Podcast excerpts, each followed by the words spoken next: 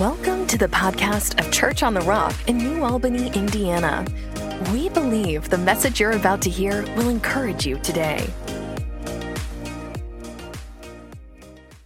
It's good to see you today. Have a good day in God's house. Hey, if you got your Bibles with you, let's turn over to the book of Acts, chapter 1. We're going to continue this series on um, the Helper. We started last week about the Holy Spirit. So we're going to turn to Acts chapter 1, and then we're going to start in verse 1. I got a good word for you today. Talking about the Holy Ghost.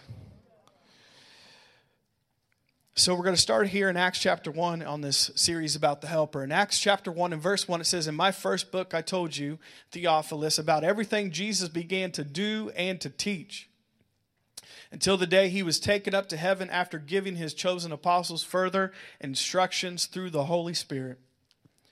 During the 40 days after he suffered and died, he appeared to the apostles from time to time, and he proved to them in many ways that he was actually alive. And he talked to them about the kingdom of God. Verse 4. And notice what he says here.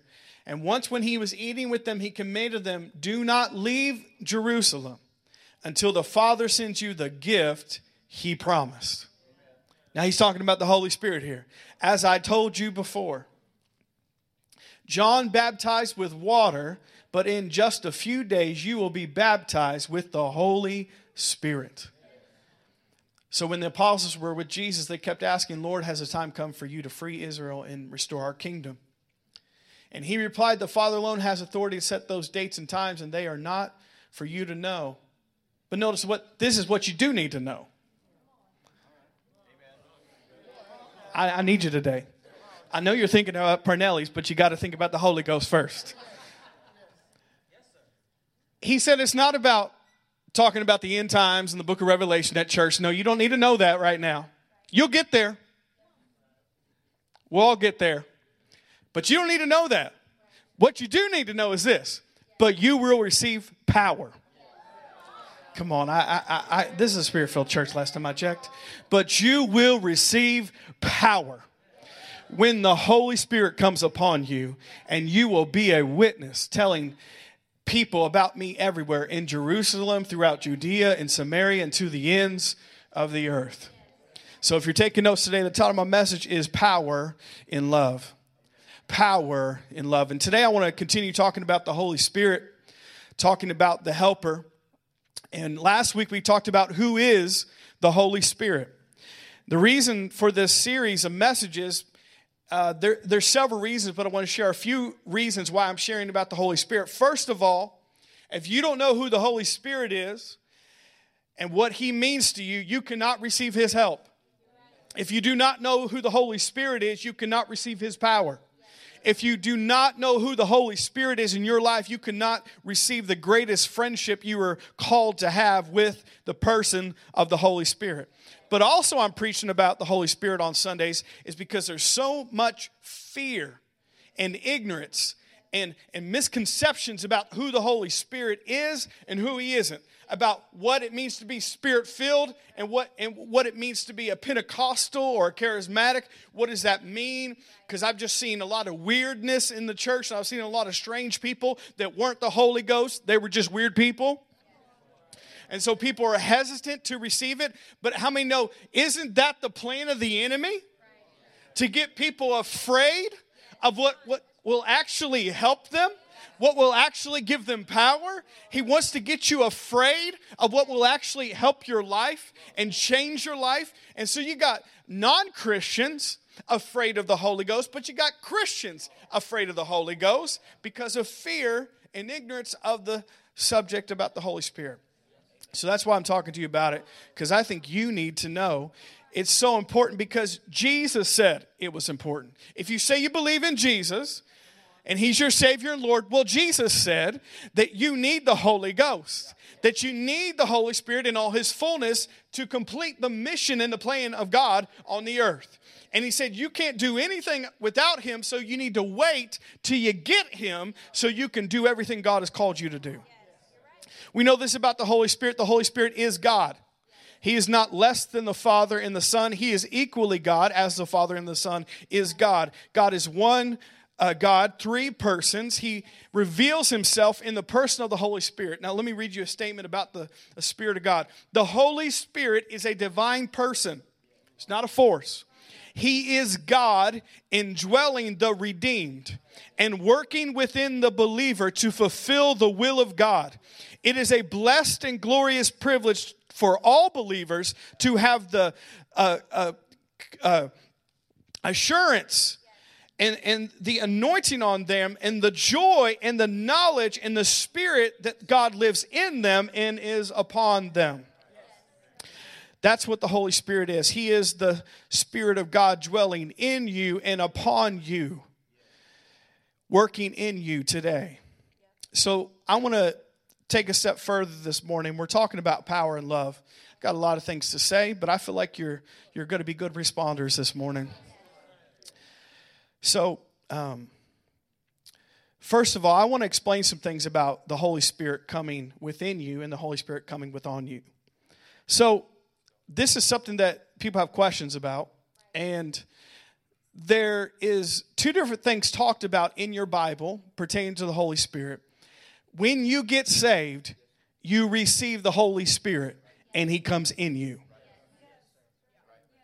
But your Bible says there is a secondary thing pertaining to the Holy Spirit called the baptism of the Holy Spirit. Just like you need to be baptized in water, which you were last week, you need to be baptized in the Holy Spirit. The word baptism means to immerse and subdue.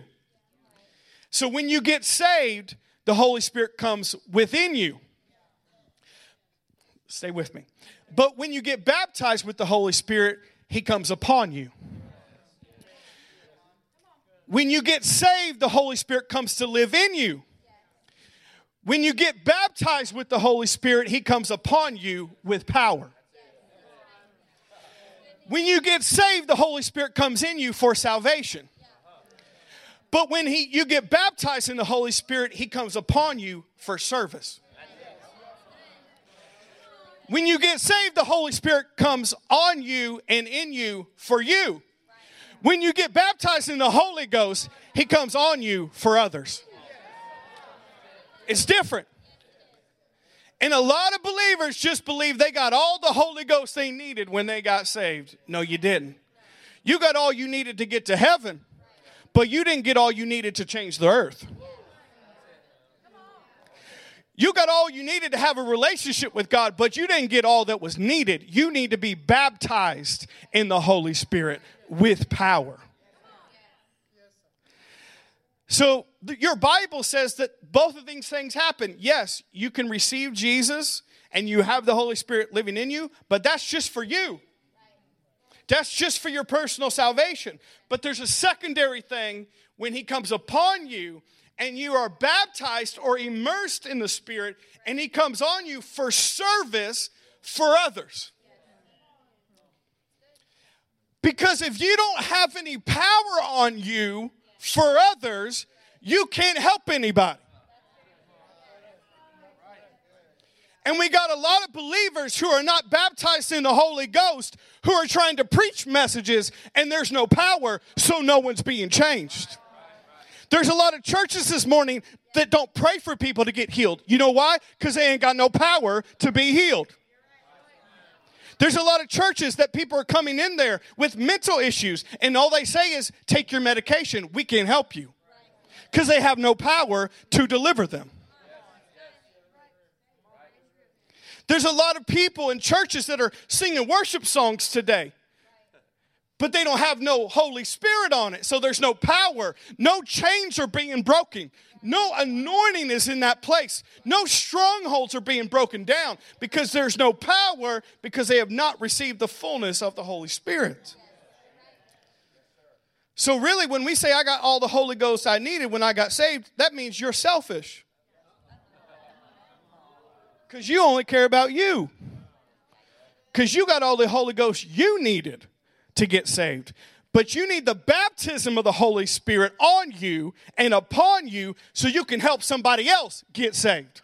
so you can help somebody else get delivered, so you can see somebody else get healed, so you can see a miracle happen in your life and not just say, I can't help you because I have no power myself. And all of the people in the book of Acts in the New Testament believed like this. This is not a fringe topic. This is not certain type of denominations believed in this and other denominations didn't. No, in the early church, there was no denominations. No Baptists, no Pentecostals, no Catholics, no Methodists, no Lutherans, no Church of God in Christ. There was no denominations because they all just believed the Bible. They all just spoke in tongues. They all just healed people. They all just delivered people. They all just were faith people. That's just the way it was. It wasn't two men got involved that messed this thing up. I don't know if you're ready for me this morning. Pastor, I just came to get a hot dog at Pernelli's. I didn't want to hear all this. You're going to get more than a hot dog today. You're going to get the Holy Ghost before it's all said and done. That hot dog will taste better when you're spirit filled. Because he came to give us life and life abundantly. Are you guys understanding what I'm saying so far? So let me make this clear again.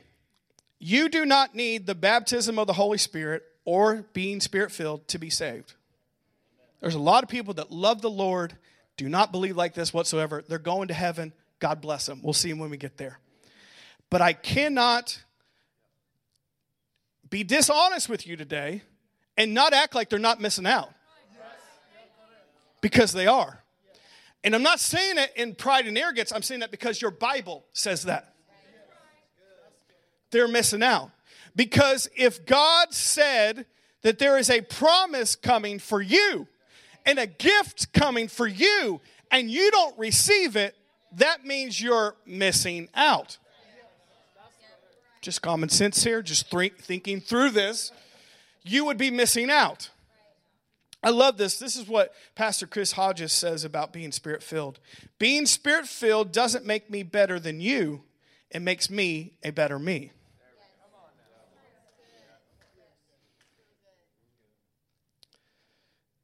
But you have to be honest and say, if Jesus said that there's a gift and you don't receive it, you are missing out. Just from my time in church, which has been 33 years and nine months of my life, I've known a lot of Christians from every church denomination under the sun, all great people, but a lot of them struggle because they don't believe in the power. A lot of them live a powerless life. Nice people, great people, but they don't get it because they don't believe in the baptism of the Holy Spirit with power. They struggle to be a Christian when God says, it's not about you being a Christian, I'm going to give you power to live this Christian life. they struggle to get the concept of healing and deliverance and freedom and victory because they got no power. Because they need the baptism of the Holy Spirit in their life. And God has that for not just a select few or a spiritual elite, He has that for everyone. Everyone is promised the gift of the Holy Spirit if we would only receive it in all its fullness. So, once again, yes, I do believe that you are going to heaven. You do have the Holy Spirit, even if you're just saved. But there is a secondary filling that the Bible talks about called the baptism of the Holy Spirit. That He comes not just in you, but He comes upon you for service to others. I wrote this down because I was thinking this yesterday. The question is not, do I got all the Holy Spirit I needed when I got saved? The question is, did the Holy Spirit get all of me when I got saved? Because the baptism of the Holy Spirit is this He fills you up so much that you gets out of you. Because you're your own problem. People like, I got all the Holy Ghost. Yeah, but does He have you? Because you're still full of you. That's why you don't have any power once you're saved. But the Holy Spirit, in His fullness, when you get baptized or immersed in the Holy Spirit, He fills you so much with Himself to overflow, all of you gets washed out, and the Holy Spirit flows in you and through you for service to other people. That's another reason why people don't want to be spirit filled. I'm going to have to get rid of some of me. I'm going to have to give up some things in my life. I'm going to have to be a little more committed now because the Holy Spirit's filling me and I'm not full of myself. I'm full of Him. But I don't want that. I'm good with just getting to heaven. But I don't want the fullness of the Holy Spirit because it means responsibility for me to help other people. You guys still with me this morning? Listen to this verse in 2 Timothy 3 and verse 5. They will act religious. Know any? You know a few of those? But they will reject the power that could make them godly. Notice it says stay away from people like that. You guys are still trying to go to Coffee Crossing with people like that. They will act religious, but they will reject the power that could make them godly. That's why some people don't want the Holy Ghost. Because if I really get the fullness of the Holy Ghost, I'm going to have to start living right. I'm going to have to start getting more committed to God because I'm going to be convicted now. I'm going to reject the power because I don't want to be looked like, like I'm an outcast or like I'm a weirdo because I believe in healing and I believe in deliverance and I believe in miracles. So I want to blend in with everybody. So let me go to a safe church who doesn't believe much and that's seeker friendly to, to everything around me. And I, I don't want to ruffle anybody's feathers, and I want to be politically correct because I don't want people to judge me. So I want to go to the safe church, and I want to believe safe things, but you'll never change anyone's life living like that. The Bible says some will act religious but reject the power that could make them godly. I'm not even talking about unbelievers, I'm talking about believers. Do that all the time. They're religious, but no power. They go to church, no power. They listen to Christian radio, no power. They even kind of read their Bibles, no power, just religion. And they wonder why nobody wants what you want and what you have because you act religious, but you deny the power that could change your life. You deny the power that can make you godly. You deny the power that can make you different, that you could actually change your world. Because I'm scared about what people might think of me. Some, some of you don't even admit you go to this church because of that. Ain't nothing to be afraid of. Well, they know they speak in tongues, so I don't want to mention that. They need that power that can make them godly. That's why you got the issues you do. I don't want to talk about it because we believe in healing and miracles and signs and wonders. We believe in deliverance. I don't want to talk about that around other people that might make them uncomfortable. What, they're demons? It would make their demons uncomfortable? Because they need the deliverance that you're withholding because you're afraid of what people thinks about you because you're walking in God's power. All right. You just wanted the cheese fries today. I know. I know. They will reject the power that makes them godly. Don't be that way. You know why? Because Jesus said you needed the Holy Spirit. And Jesus said it was a gift and a promise to you. Why wouldn't you want what Jesus said you need? Because you know better, right? You know better. Jesus said you needed this. Jesus said, wait in Jerusalem till the Holy Spirit is poured out in all his fullness and you are baptized in the Holy Spirit. But it's a gift for everyone. Here's something about a gift it must be received. It cannot be earned, it must be received. This is not for the spiritual elite or a certain type of person. It's not for some, it's for everyone. And it must be received. If we all went to a party and the, the party person said, All of you get a gift when you leave, and I grabbed the gift and you didn't, would I have something that you don't have? Yes. Would you be missing out for that gift? Yes. That doesn't make me better than you. All that means is I received the gift that you could have had too. But until you receive that gift of the Holy Spirit in all his fullness, you will not have power in your Christian life. And I'm going to tell you more as we go on in this message what that power does to live this new life. The Holy Spirit brings that power into your life. You guys still with me today? I know I'm confrontational, it's good for you. I've just heard so much nonsense in my lifetime pertaining to this subject. I got to tell you the truth. Because you need the Holy Spirit in all his fullness. And you don't need to let the people on the extremes tell you what's right. There's extreme Pentecostals, they're not right either. And there's extreme people that say the Holy Spirit barely even exists and we don't believe in any of it. They're wrong too. No, how about we believe this? What's right? And that's what's in the Bible. That's what we believe around here.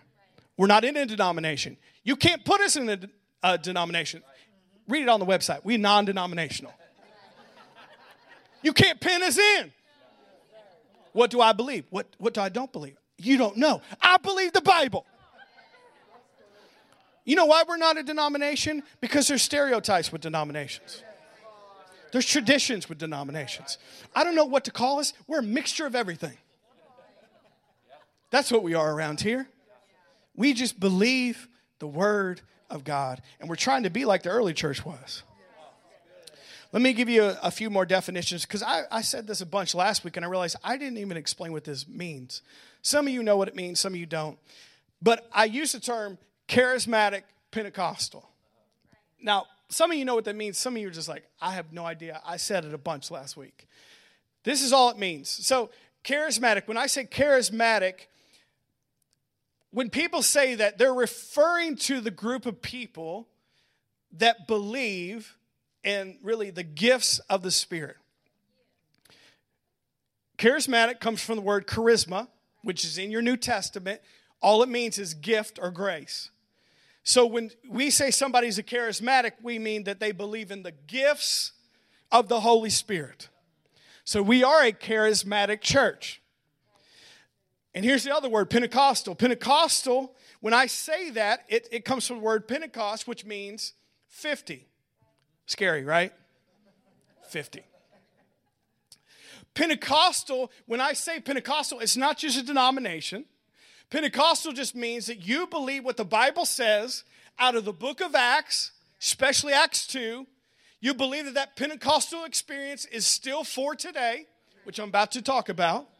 You believe that the, the gifts of the Spirit are still for today. And so when somebody says you're a, charismatic or a Pentecostal, you should say, Yes, I am. I believe in the gifts of the Spirit, and I also believe in the book of Acts where it says that people were baptized with the Holy Spirit and they were spirit filled. I believe in that experience. It wasn't just for back then, it is for today. So I just wanted to give some definitions to those words charismatic and Pentecostal. So let's, let's take a step further. Let me take you over to the book of Acts, chapter 2. You guys still here this morning?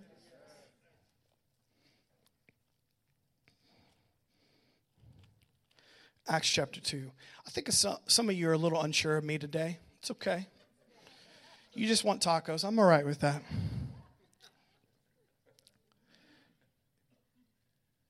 Acts chapter 2. And we're going to read here in a moment, but I want to explain to you a little bit about what the day of Pentecost means.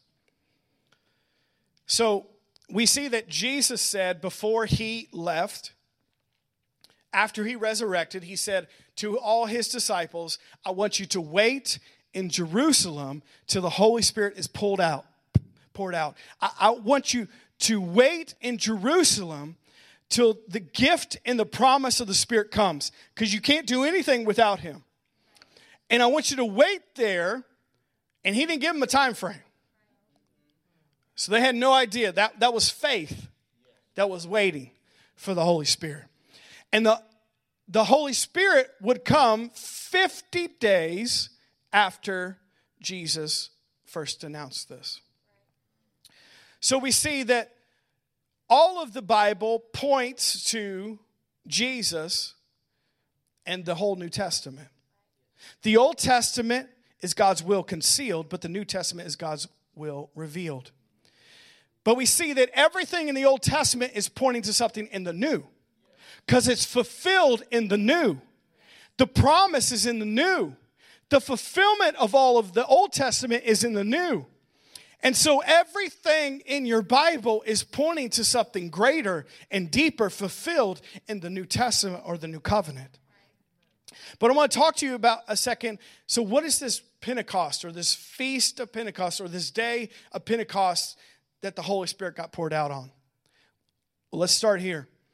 We see in the Old Testament there would be feast and the feast would be celebrations that the Old Testament people would celebrate different things that happened that God did for them. And there were seven major feasts in the Old Testament. But all of those feasts are pointing to fulfillment in the new. They're not just about what happened in the old, they're about what's happening in the new. So let me take you to this one first, and we mentioned this. There's the Feast of Passover. Jesus died during the Feast of the Passover. Why? Because it wasn't just about the Passover, it was about Jesus. In the Feast of the Passover, in the Old Testament, we see that God's people were in Egypt and the death angel was going to pass over and bring judgment to, to the people of God and the people of Egypt. And what happened was this God said, I want you to put blood on your doorpost with the blood of a lamb. Oh, I love preaching on this. It wasn't just about the blood of the Lamb, it was about the blood of the Lamb to come in the new covenant, which was Jesus. And they called it Passover because he said, When I see the blood on your house, I'm going to pass over. But Jesus is the fulfillment of the Passover. That's why he died on the feast of the Passover, because he is the true lamb, and he is the lamb that was slain from the foundation of the world. And because when we apply the blood of Jesus to our life, the enemy has to pass over. there's another feast a few days later. It happened to be on the day that Jesus was resurrected, and it's called the Feast of First Fruits because Jesus was the first fruit from the dead. He was the first one out of the grave. He was the first one born again. Now we come after him, but he was the first fruit. So we celebrate the feast of the first fruit, and that's pointing to Jesus on the resurrection. But 50 days later, there's another feast called the Feast of Pentecost when the day of Pentecost happened in the book of Acts, chapter 2. So, what's the significance of the Pentecost in Acts chapter 2? Well, I'm going to tell you. So we see that Jesus met with his disciples after he was resurrected for 40 days. And Pentecost comes 50 days later. So you imagine the disciples had to wait 10 days in the upper room. They had to wait 10 days in the upper room thinking, praying, wondering what was going to happen next. Jesus said the Holy Ghost is going to come in all his fullness. But where is he? But 50 days later from when Jesus said it, it happened to be the Feast of Pentecost. Now let's start here. Acts chapter 2 and verse 1. And when the day of Pentecost had fully come, I feel my help coming. I'm going to preach this whether you want tacos or not today. When the day of Pentecost had fully come, why, why did it fully come? Because the Old Testament Pentecost, that wasn't the real thing. That wasn't the real thing. That was just a type and the shadow of the real Pentecost to come. So the Old Testament Feast of Pentecost, that wasn't the real one. But this one, it says, when the day of Pentecost had fully come. Notice they were all in one accord and in one place. unity. And suddenly there came a sound from heaven as of a rushing mighty wind, and it filled the whole house where they were sitting. And then there appeared to them divided tongues as of fire and set upon each of them. Verse 4 And they were all filled with the Holy Spirit and began to speak with other tongues as the Spirit gave them utterance. Now let's jump to, to verse, I think it's 36 or 37, 38. Notice this after this experience, this is what Peter said Repent and let every one of you be baptized in the name of Jesus Christ for the remission of sins, and you shall receive the gift of the Holy Spirit. Now let's stop right here because some people say, well, it's only for a select few. Okay, well, what does the Bible say? You say that, but what does the Bible say? The Bible says this. Next verse, 39. And notice this gift of the Holy Spirit is for the promises to you and to your children. And to, and to, and to, and to all who are far off, that's us, we're coming, as many as the Lord our God will call. So this was when the day of Pentecost had fully come. Now, I didn't leave you hanging. So the, the Old Testament Pentecost was not the real Pentecost, it's in the New Testament. But notice all the old points to the new.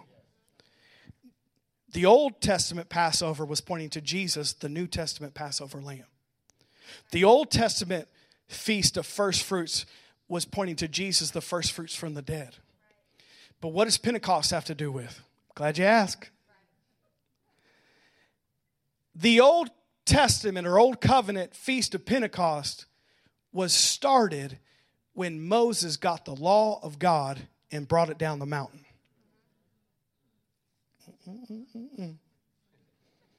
This is too good. I'm about to pray in tongues before the service is over. And they celebrated all of Israel celebrated when Moses, you remember, he went up on the mountain and God spoke to him and he looked like he was glowing and he received the Ten Commandments and he brought the law of God down. It was a supernatural day. And when he brought the law of God down, Aaron and the rest of the people were having a party. And not a church party or a church picnic, an X rated party. See what happens when you don't have a good leader around? People just lose their minds. Y'all just saw the miracles that God did, and Moses leaves you for a few days. And isn't that what a pastor feels like? I can't even go on vacation. Y'all just acting crazy. I feel for Moses. Moses is like, I left my brother in charge, and this is what happens a few days later. You guys were there when the seas parted. You guys were there to see the miracles of God, and just a few days later, you're returning back to your old idols and your old way of living that quickly. Don't think we're above that. We all do the same thing. I'm getting getting to what I really want to say.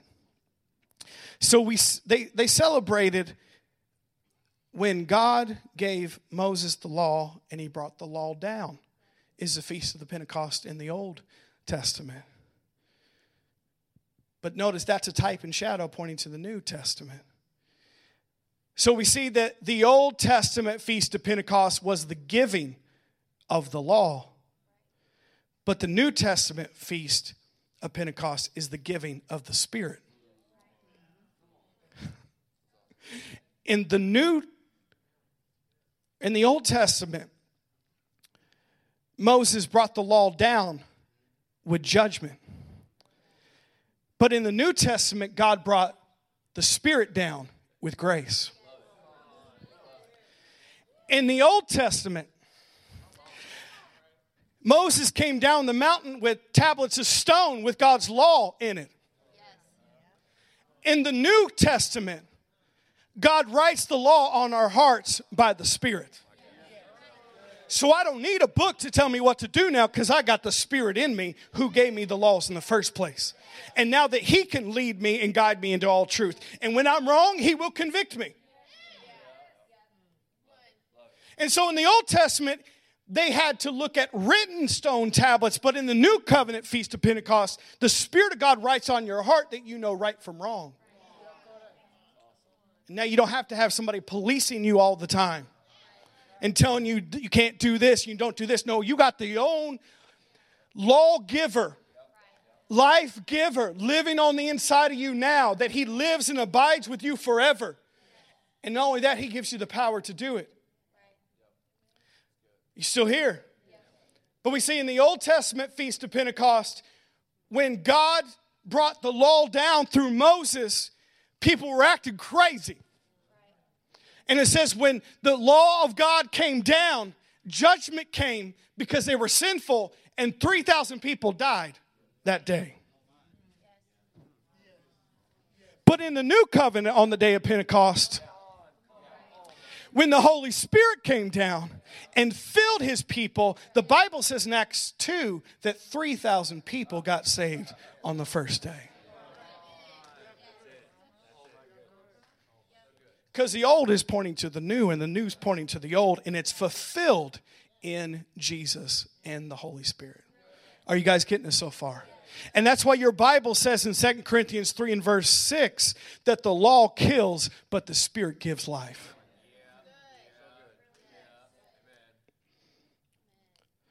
So I think we should have a better appreciation for the Feast of Pentecost.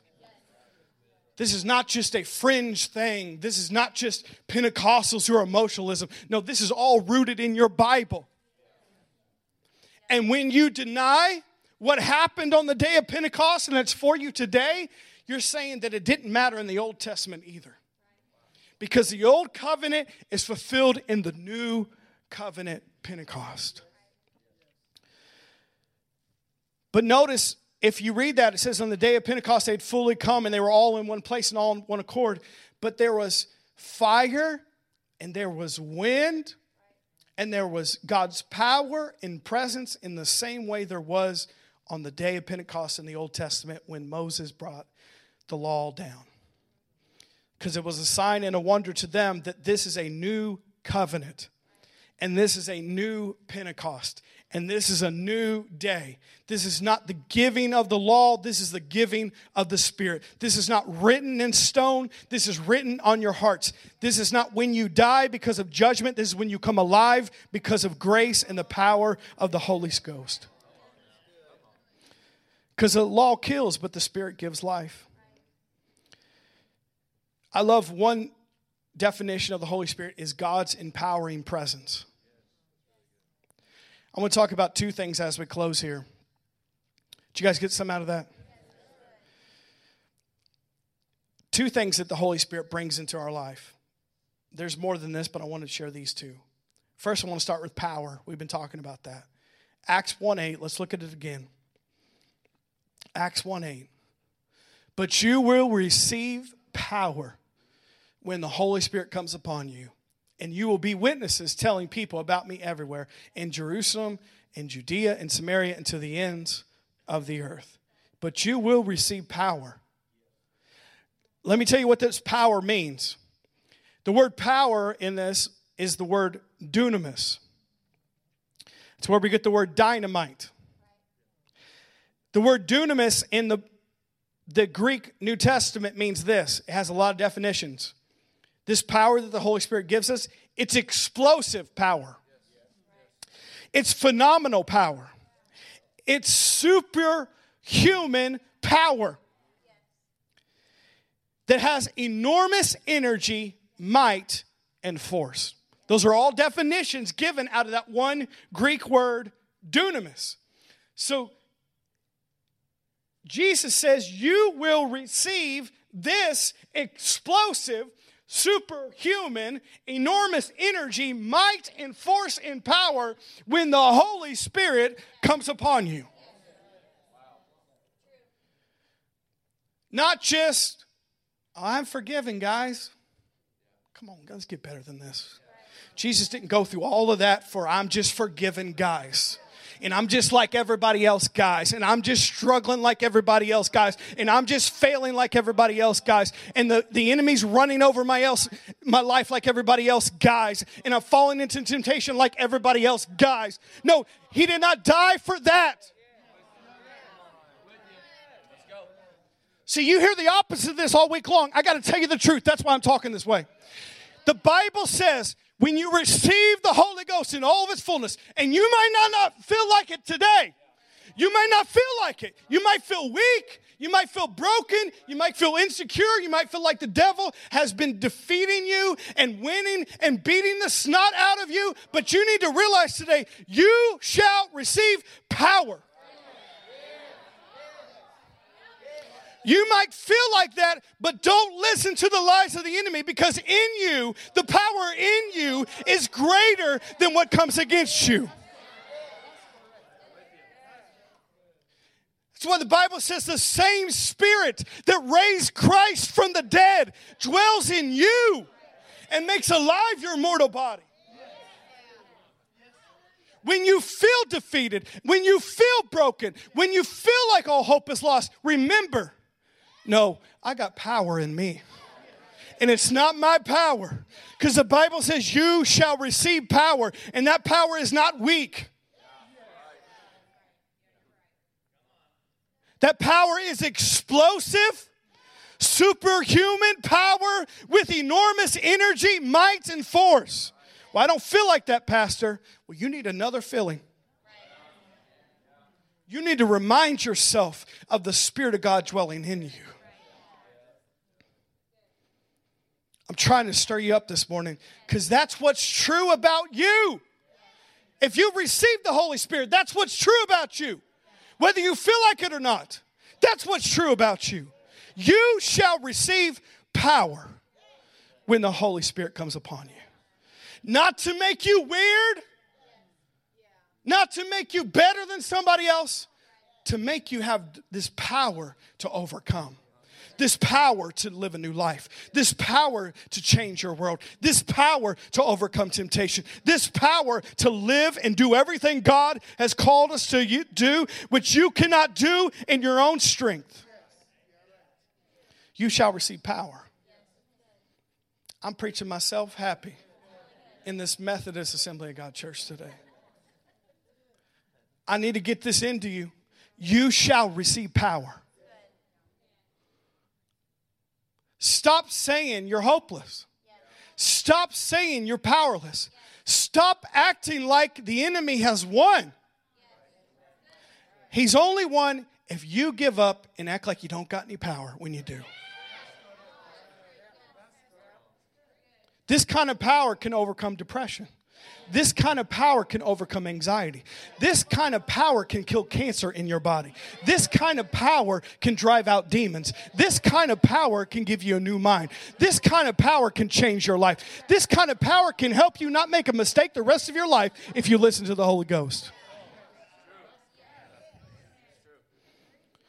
And not acting like, oh, we're in a battle, Pastor. It's just a struggle. That's a lot of Christians talk like. Where's the power? Either you don't have it or you forgot you had it because you're not on the victim side anymore. You have power.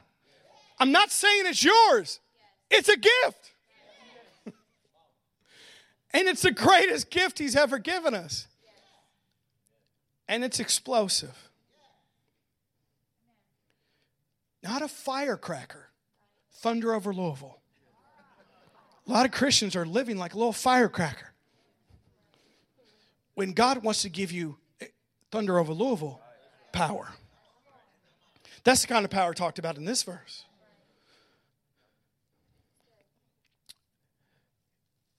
It's interesting to note that Jesus, in his earthly ministry, did no supernatural thing before he was filled with the Holy Spirit and power. Setting an example for us.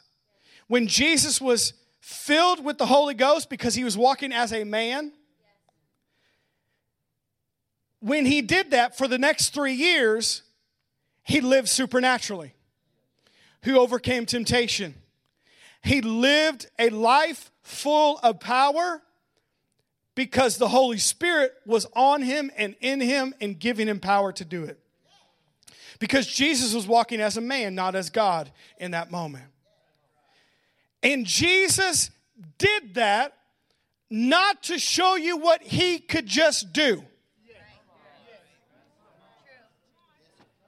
Jesus did that to show you what you could do when you are empowered by the same Holy Spirit that empowered him to do it.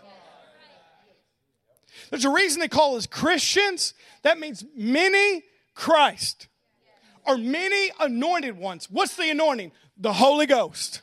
That we could be walking around just like the Master did, doing the same works. Actually, that's a scripture. The same works that I did, you can do also in greater things. But the church is sitting over in the corner doing nothing. You know why? They don't have the power to do it. Let's read a verse here about Jesus, Acts 10 38. Notice this how God anointed Jesus of Nazareth with the Holy Spirit and with and with power who went about doing good and healing all who were oppressed by the devil, for God was with him. How did Jesus do it? God anointed him with the Holy Spirit and with power. How are you going to do it? Because God anoints you with the Holy Spirit in power. Here's a few things that God gives you power to do power to change your world, power to be a witness power to live supernaturally. You don't have to live like everybody else. Here's another one power to overcome temptation. A lot of Christians are failing at this, but they left out the power. You can't beat it in your own strength. You can't overcome addiction in your own strength. And God doesn't want you to. Because you can't. That's why He gives you power to overcome. So I want to encourage you this morning through the person of the Holy Spirit and the baptism of the Holy Spirit. God brings power into your life through the Spirit of God that you cannot get any other way. Or you could be like it said in 2 Timothy, they deny the power that can make them godly. A lot of Christians do that because they're scared, they're fearful, or they're just ignorant on the topic, or unless they just really don't want to change. It's more comfortable to live my life this way without the power. But God has more for you today, I'm telling you. God has this gift for you today. It's a promise. And you need God's power to live this new life. And it happens through God's empowering presence of the Holy Spirit. The next thing is this He brings love. He brings love. The Holy Spirit brings power, but He also brings love. You're saying, well, power, you didn't, uh, Pastor, you didn't sound too loving today.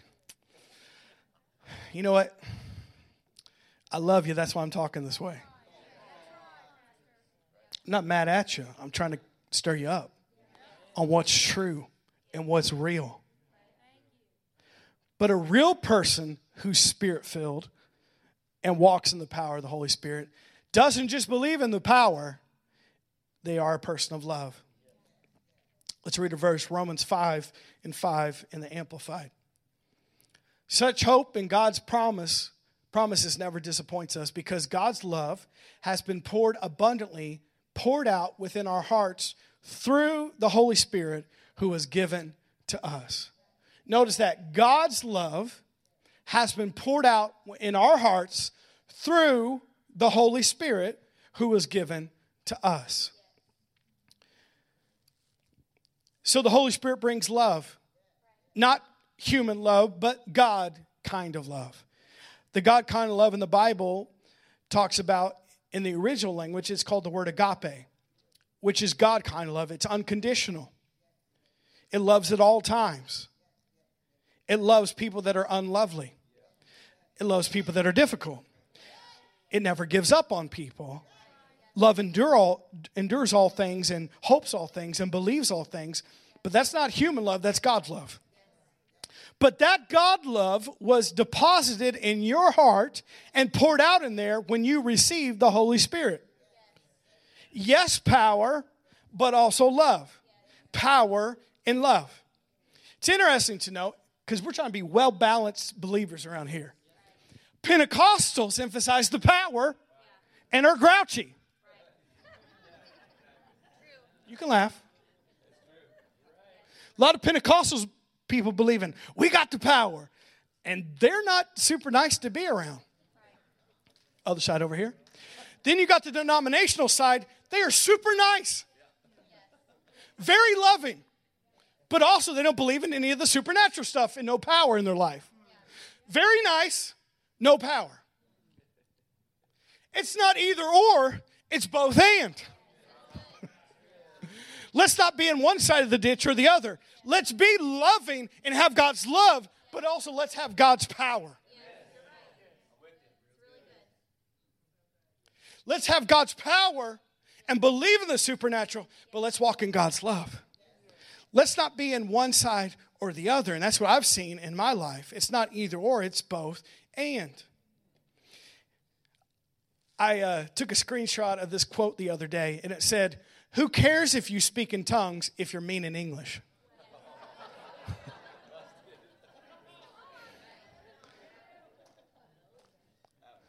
The reason that's funny is because we know too many Pentecostals like that. If you had supernatural experiences with God and you're mean when you leave church, it was pointless that it happened. If you shout in church really loud and then you cuss out your neighbor, it was pointless that you shouted in church. If you did a little Holy Ghost jig up here at church and you're mean to your coworkers, it didn't matter, you did the dance. Who cares if you prayed in tongues at church if you're mean to your kids? Come on, let's talk about it. Doesn't matter if you pray in tongues or you're spirit filled if you're mean in English. Nobody cares. And you're doing it wrong if you're living that way. That means you're only doing those things to put on a show, not because you're really spiritually connected to the Holy Ghost. But we're going to be well balanced about here. We're not going to just emphasize the power, we're going to emphasize love. We're not going to just emphasize love, we're going to emphasize the power because the Holy Spirit comes to bring you power in love. Here's an interesting story. Some of you have heard this before. When dad was in seminary, he was learning about what it meant to be spirit filled.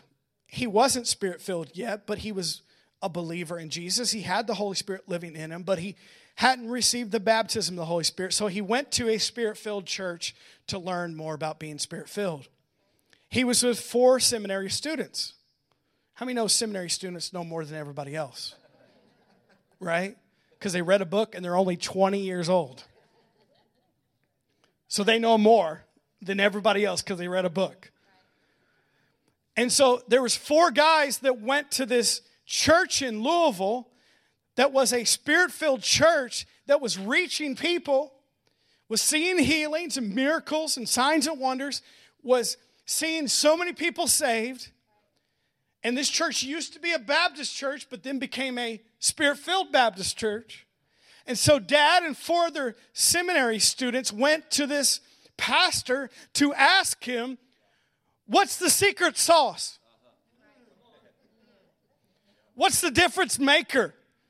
Why your church is growing and thriving. And we're seminary students who we don't really believe fully in the baptism of the Holy Spirit and this power you're talking about, but we have received salvation. So this pastor was very gracious to them and he told them, Hey, we just preach the Bible around here. And we just believe the Bible. It's that simple. The Bible says, lay hands on the sick and they'll recover. So we do it. The Bible says you could speak in new tongues, so we believe it and we do it. The Bible says that miracles are for today, so we do it. The Bible says that you can pray deliverance over people and see demons cast out, and we, we do that. We believe the Bible. So our church is growing and thriving. So there was one smart aleck student that got in his pastor's face. And he said, I just want you to know that I got all the Holy Ghost I needed when I got saved. And that pastor who was spirit filled just leaned back in his chair and said, If you did, where is he? You know why? No love. No love. Let's ask ourselves that question. If you do have him, where is he if you're mean to everybody? If you do have him, then why do you argue with everyone on Facebook? No, I needed something better on that. Amen. No, it's you. It's some of you in here. I'm not looking at you. I'm not on Facebook, but I know. If you do, then why are you ticked at the Democrats or you're ticked at the Republicans or you hate CNN or you hate Fox News? If you got him, where is he? So, what was the pastor saying? You're acting like a butt. And you say you got the Holy Ghost? No, you don't. Because if you did, you would be walking in God's love. So, so let's be balanced, spirit filled, believing. We believe in the Holy Spirit upon and within. We believe in His fullness. We are a spirit filled church, but let's not just emphasize the power, power, power, which I believe in. I spent the whole service talking about, but let's be people of love because God equally brings power and love if we're really full of the Holy Spirit. And here's a little side note nobody wants your power if you're mean. How you going to even have the opportunity to pray for your coworker if you're not even friendly? Come here, let me pray for you. Get your hands off me, dude. Would you like to come to my church? I know I've been rude to you for five months, but we got the power. Nah, no thanks, man. I'm good. You know why I'm talking about this? Because there's a lot of Christians in this church and other churches that are in one ditch or the other. It's not right. It's not right. If we're going to be spirit filled people, yes, God's power, but walking in God's love. And both are something we can't do in our own strength. That's why the Holy Spirit gives it to us because your power will run out in your own strength. That's why you got the Holy Ghost. And your love will run out. That's why you have the Holy Spirit. Galatians 5 22 and 23. Notice what it says. But the Holy Spirit produces this kind of fruit in our lives. Notice what the first one is love. Now, why do we get convicted when we read these verses? because most of our lives don't look like this. But that shouldn't be the case. That shows that we're depending on ourselves and not the Holy Spirit. Because if the Holy Spirit's really working, that we should start seeing these things in our life.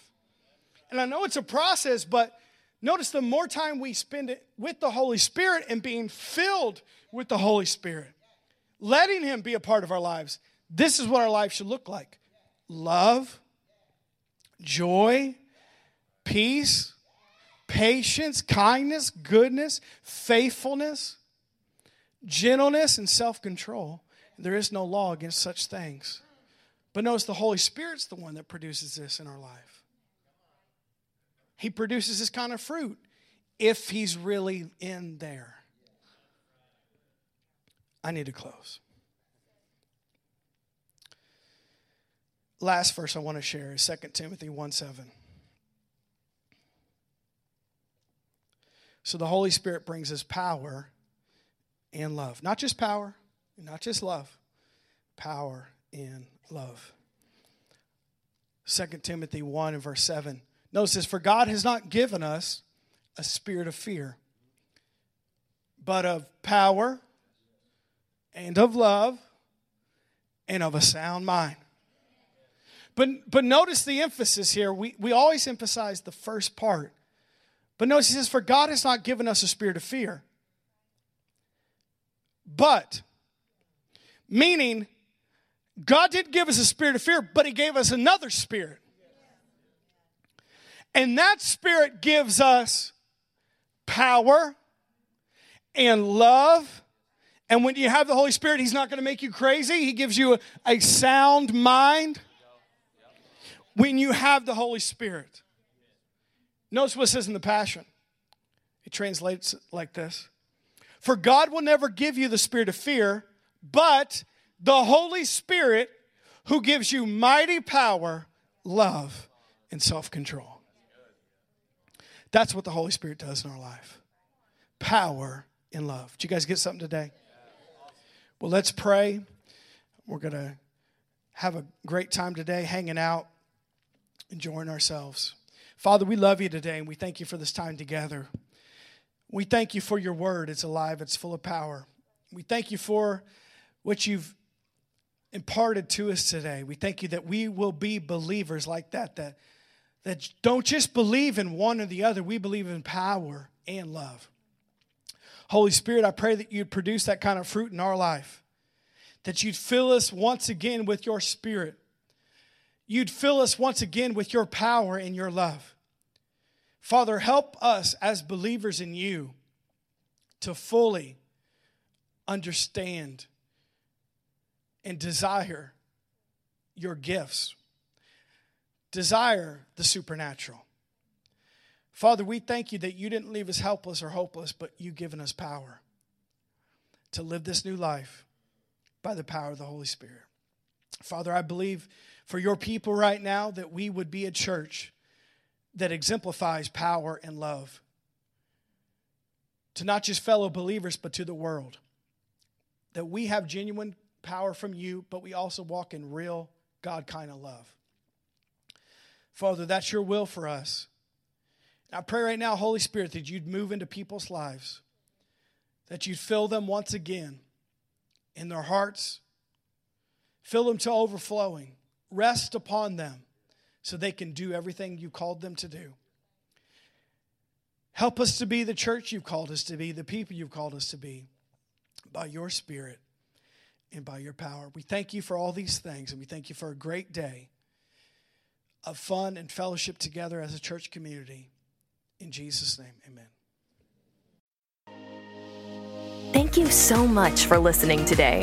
For more information about what's happening at Church on the Rock, visit cotrin.org.